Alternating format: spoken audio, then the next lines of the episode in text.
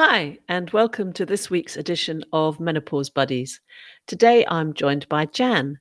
Jan is an executive coach and she works with leading global companies. Hi, Jan. How are you?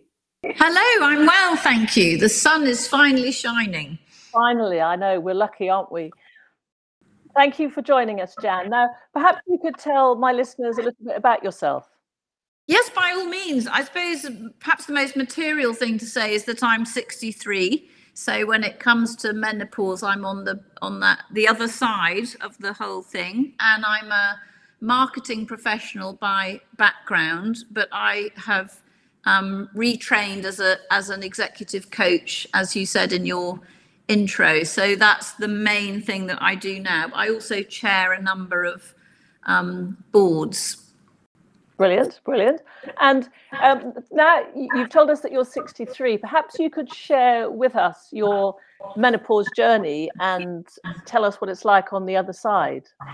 Well, the, the honest truth is, it's a journey I only understand with the benefit of hindsight, because I think um, whilst I was in it, I didn't always understand that the symptoms I was experiencing were part of uh, the menopause at all. So, uh, in a funny sort of way, I'm learning more about it now and have talked more about it in the last year or so than I ever did whilst I was going through it. So, um, so I really do share this in the spirit of understanding it better as I look back as a menopause journey, if that makes sense. And I, and I think that's one of the things that's really hard for everybody as they go to through it because there are so many different symptoms many yeah. of which you think you can explain for other reasons but I, a piece of advice someone has now given me is really from the age of 45 onwards almost everything that's happening around your health menopause is probably contributing to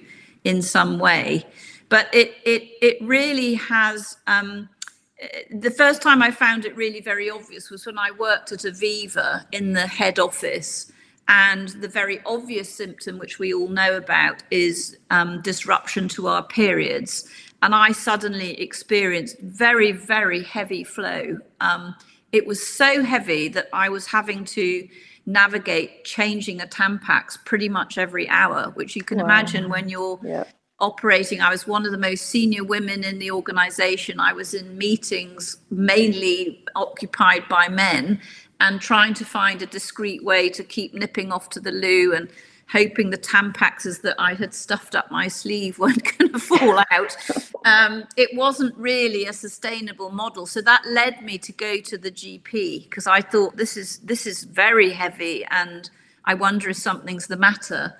And to cut a long story short, I ended up uh, having an investigation under general anaesthetic, at the end of which I'm happy to report they found nothing physically wrong that was explaining this, but they did insert, um, I think it's called a Minerva coil, um, which basically stopped the bleeding, which of course was an enormous relief. So, just like having the contraceptive coil, that was what it was. It just stopped my periods. Right. And so for me, the very obvious physical symptom disappeared overnight. It was a great relief. And I believe it also um, gives you some limited progesterone. I think it is. Anyway, one of the hormones. It, it gives on a slow release. And so I found that other symptoms I had, which I was just kind of living with, like hot flushes, um, and a little bit of sleeplessness also vanished. So it seemed like a miracle cure at the time. Fantastic. Yeah, and I just thought, great, you know, I can now manage this, which I think is the mental attitude that one has. You know, this is another change one's going through, and I, I just need to be able to work and function.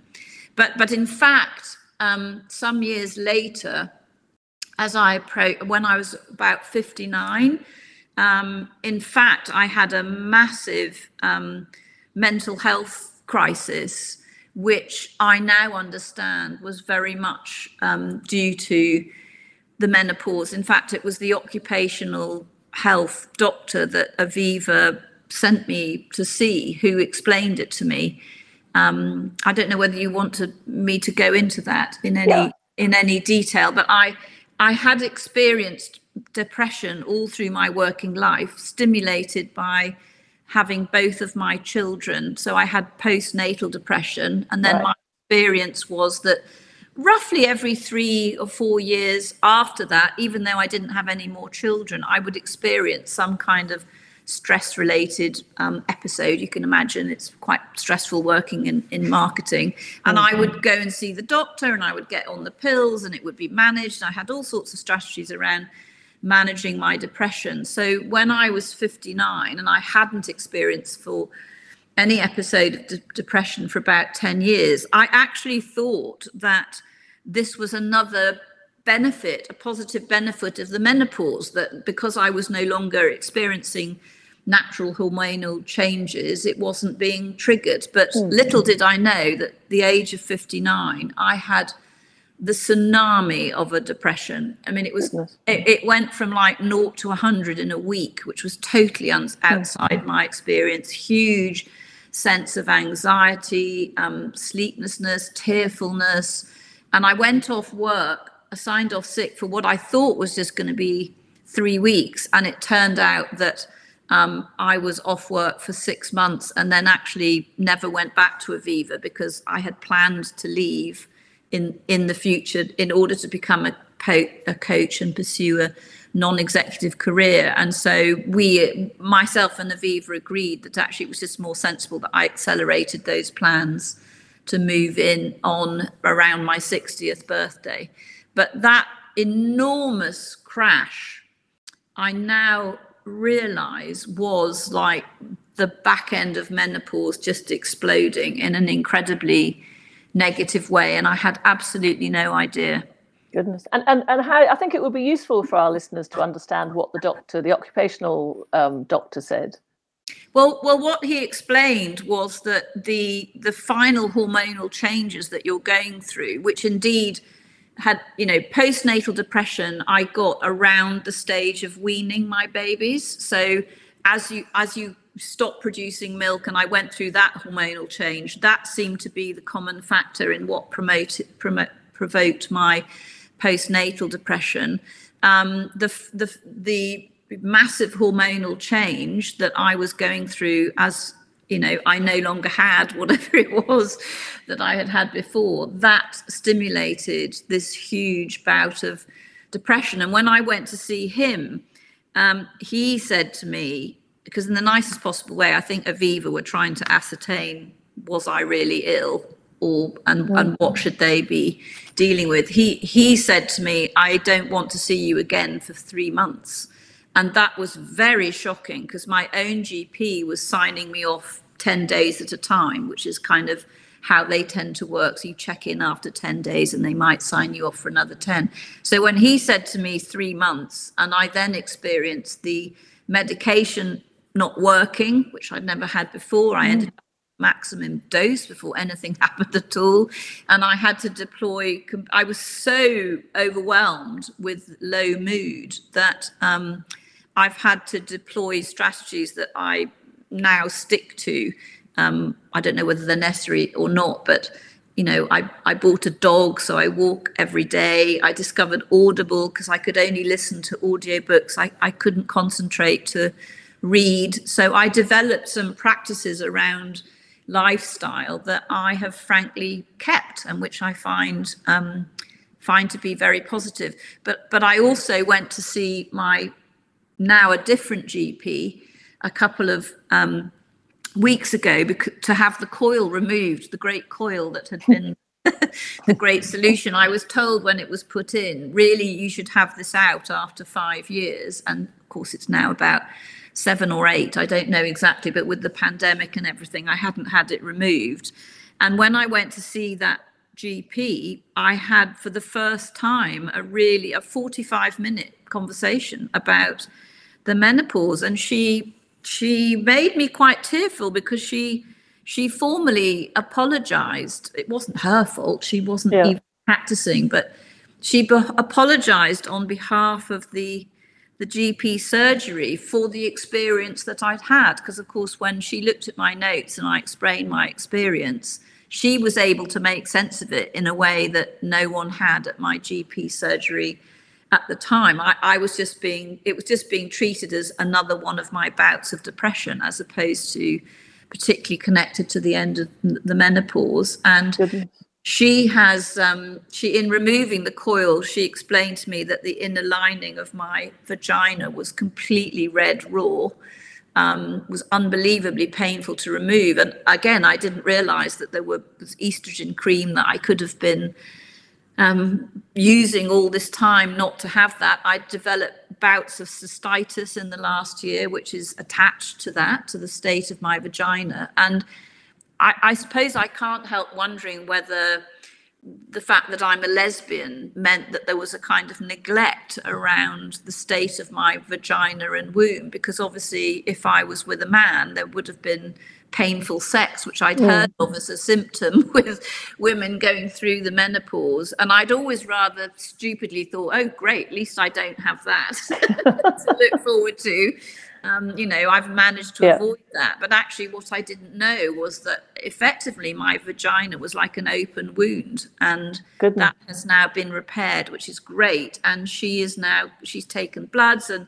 I'm now going to go on to HRT, which some of your listeners may find very fascinating because you could say, "What's the what's the point?" Because now I'm through it, but actually the GP explained to me there was a huge amount of point because there's a lot to do with your bone density and your the state of your arteries and your energy levels that are still related to hormones in later life. And she told me she was recently prescribing an 82 year old woman to go on to HRT and sadly they've missed the window around um, bone reparation and arteries, but still will get the benefit fit of energy and mood, which of course is very important to me. Mm, wow.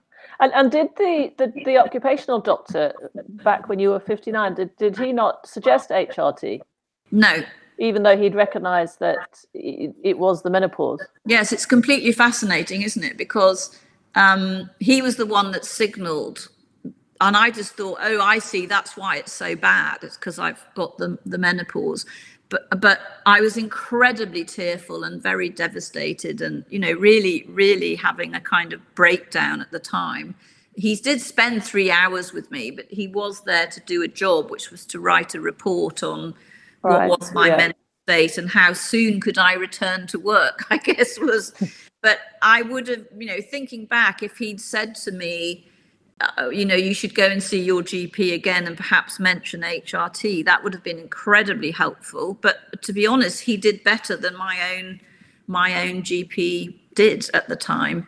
Um, and at least he recognised he joined the dots a bit in a way that no one else had. And I think, unfortunately, because I was so unwell, I wasn't in a really good state to assert myself. If you see yes. what I mean. Um, yeah way that I can now. And I think this is what's so incredibly difficult about the menopause is there's lots of feelings going on about getting older and about feeling less visible but you're also in an awful way right at the moment when you'd like to feel quite assertive um, and open to new information and reading up on things that was actually the last thing i was in a state of mind to do and um, and as a divorced woman and not in a relationship at the time. Somehow the conversations, supportive conversations, didn't take place in relation to HRT. So although I was in a relationship with another woman older than me at the time,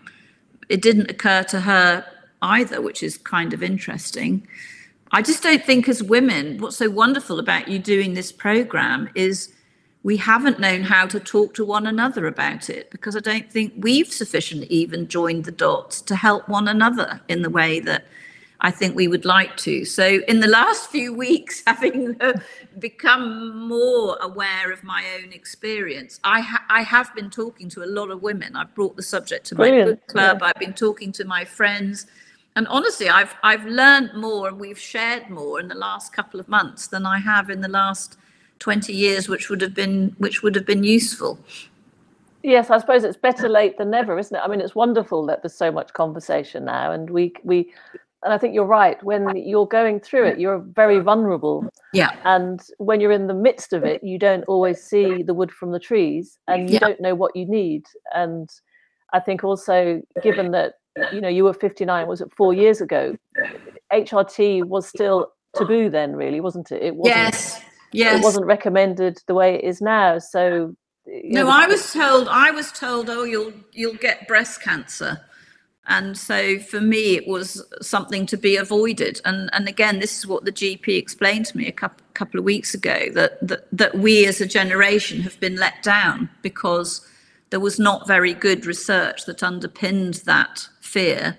Um, and she showed me a chart that I was way more likely to get breast cancer because I was overweight. uh, and the and HRT has in itself improved. So uh, there was something she described natural HRT that um, you know didn't have the same risks, which is great. But the, the but the thing that gives me heart is that I think women are quite good at talking about their feelings and these kind of intimate things. But I think what's hard is the symptoms that I was having, I didn't attach because I've I've experienced cystitis before. So if someone says to you, "Oh, I've got a bout of cystitis," people go, "Oh, poor you." They don't go, "Are you on HRT?" Do you know what I mean? It's still a bit of a jump. yes, that- again, the dots don't connect. Yeah. yes, exactly, exactly. Um, Yeah.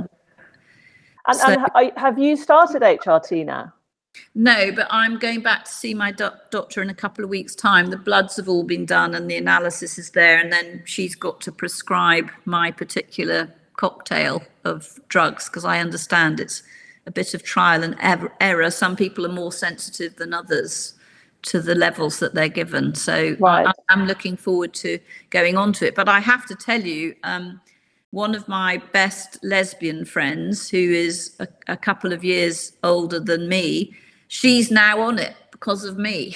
Oh. because of these conversations. You know, she's she's in my book club. She's already organised. She managed to get into her GP really fast and get it. And Wow. another another friend is booking herself in for what she's calling them a menopause MOT with her GP. So, you know, if every one of us can just reach another three or four women, almost whatever age, this is the revelation. You know, me and my my friendship group, we're all in our 60s.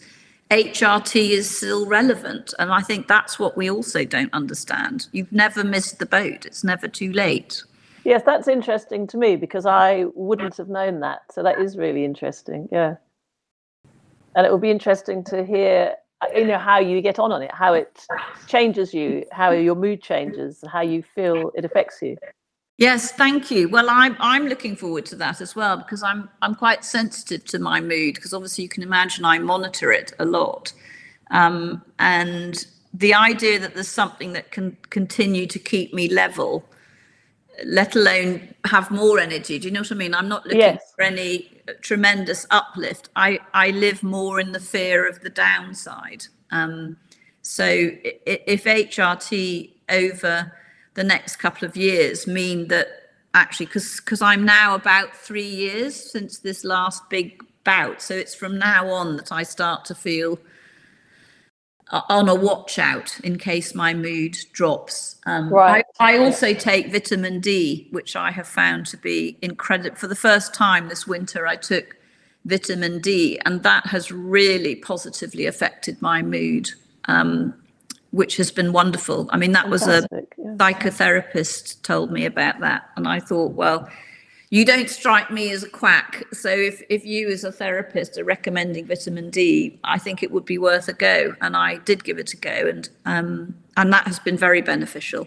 Brilliant, because everything is worth trying, isn't it? And if you, you know, you've passed that on to other people now, so they, if they're listening and feeling the same, then it's worth Exactly. yeah yeah and and in, in terms of the way forward do you see has the gp mentioned how long you'll be on hrt is it indefinite is it um No, I, I, I will, will have that conversation when I go in. But given she said she'd put an 82 year old on it, I'm imagining that it's just something you would stay on for as long as you're able to stay on it. I think there's a little bit of discussion about whether you can get testosterone through the national health system or not. Um, she mentioned testosterone being the thing that most benefited energy levels. So whether my um, past history of depression makes me eligible for that or not, I don't know.